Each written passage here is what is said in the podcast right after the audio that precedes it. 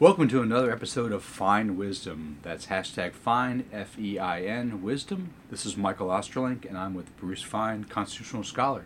How you doing, Bruce? I'm doing well today, thanks, Michael. Great. So we're in March, it's 2015, and uh, you are writing up articles of impeachment for Senator Graham. What did he say, and why is it an impeachable offense? Well, uh, let's uh, a little bit of context for the audience here, uh, Michael. The the Constitution itself um, exposes to impeachment by the House and removal by the Senate upon conviction of any officer of the United States, for president, vice president, any officer. And an officer includes a member of Congress. In fact, the very first impeachment was drawn against a Senator William Blount uh, for various and sundry things relating to an expedition against Indians, um, 1797. He ultimately resigned uh, rather than go forward with the uh, an impeachment trial. But the impeachment clause clearly applies uh, to members of Congress, like it does to the judicial branch, like it does to the executive branch as well.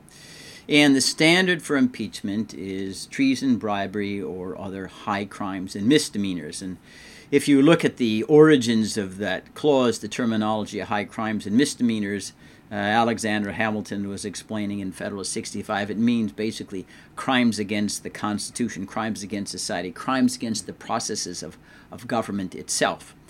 And uh, Lindsey Graham, in his uh, aspirations to become president of the United States, just yesterday in New Hampshire, stated that if he were president, that he would summon the armed forces of the United States uh, to surround uh, the Congress of the United States, the members of the House and Senate, and coerce them into voting, you know, huge increases in the Defense Department budget. Uh, now, it was not said in jest, in humor. Uh, in fact, he said this was not, this was literal uh, statement that he was making. It was not hyperbole. it was not simply a, a an inflated way of suggesting that he, as president, would uh, ask for a higher military budget. He was going to coerce the House and the Senate by the use of the military, which would be in violation of the Posse Comitatus Act enacted in 1878 to exclude the military from civilian law enforcement or otherwise, uh, to violate the constitutional right and privilege of the legislature without coercion to vote on the size of the defense budget. It's really quite a, a, a, stunning statement for someone who's aspiring to be president of the United States um, and who has an oath as senator to uphold and defend the Constitution. He was basically urging a flouting of the Constitution. Now, people obviously can say things in the heat of political campaigns uh, that can be inadvertent and they're later retracted. But Lindsey Graham has not really apologized and said, of course, this is not how we do business in the United States. That's how you do business in Moscow with Putin. That's how you do business in China with the Communist uh, Party uh, in, in control. That's not how you do business in the United States. And so it really is quite troublesome that we have a sitting member of the Senate who has yet to acknowledge that gross you know, uh, uh, flouting and, and, trumpeting of, of basically a military coup d'etat. If the president can force the Congress of the United States, but the head of a bayonet, to vote increase in the defense budget, why can't they use the military by the force of a bayonet to arrest anybody who he thinks is not voting properly in the House and the Senate? How about voting an authorization for limitless warfare? voting authorizations. Maybe he wants to cut uh, Medicaid to zero. You know, it would be the end of civil government. Uh, and again, I want to underscore that other candidates at other times made statements that have been wrong. I don't know any that have been this egregious with regard to an attack on our constitutional system. Retracted them, and, and but personal retraction. There's, they don't send out a, a third level flack you know, to uh, on PR, an email said, "Well, I didn't mean it literally.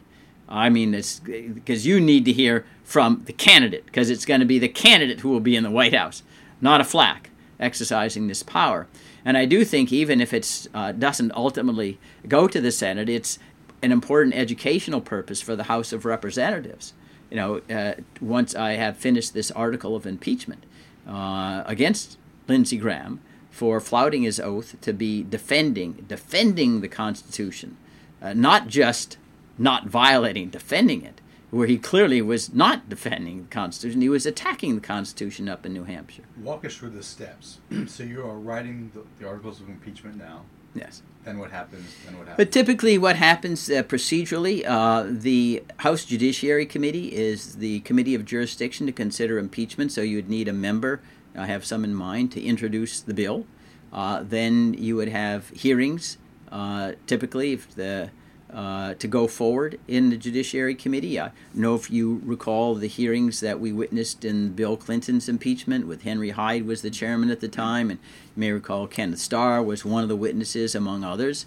Uh, and then the committee would vote yay or nay. I have just one article of impeachment based upon this just utterly outrageous, reprehensible statement. Uh, and if the committee then votes an article, it would recommend it uh, to come to the full floor of the House of Representatives.